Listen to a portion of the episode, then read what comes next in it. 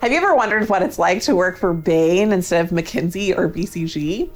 Now, a lot of people will get offers at multiple firms and will go through the full sales process at multiple firms, but there aren't a lot of people who actually know from an insider's perspective what it's like to work at Bain and McKinsey and at BCG. So today I'm just going to talk about what it's like to work at Bain from my perspective and the perspective of the other Bain members of our management consulted team, as well as some of our readers that worked at Bain.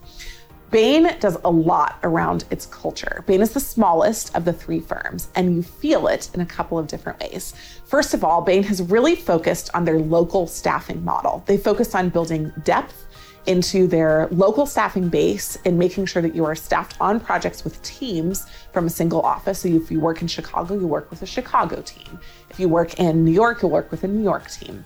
And what that does is it builds cohesion inside the office, but probably more importantly, it enables you to travel less.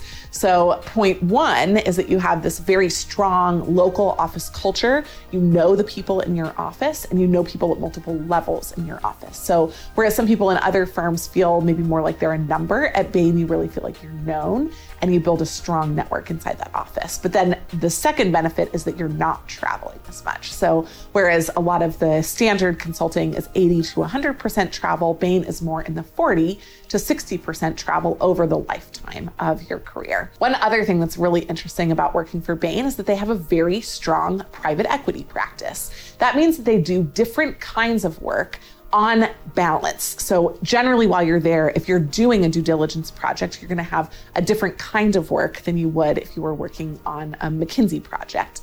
And McKinsey does due diligence and BCG does due diligence, but the volume of due diligence and private equity work that Bain does means that you're generally going to come up against more of those type of projects. While I was at Bain, I had the opportunity to do 11 projects in only two and a half years. And some of that was that I did three due diligence projects. So doing those quick projects gave me more industry experience, more strategy oversight, and more client exposure, all of which I really liked. So, in summary, if you go to Bain versus McKinsey or BCG, you can expect to have a different and stronger local office culture. You can also expect to travel less. And finally, you can expect to do more specific types of work that will give you a higher volume of projects, such as your private equity work.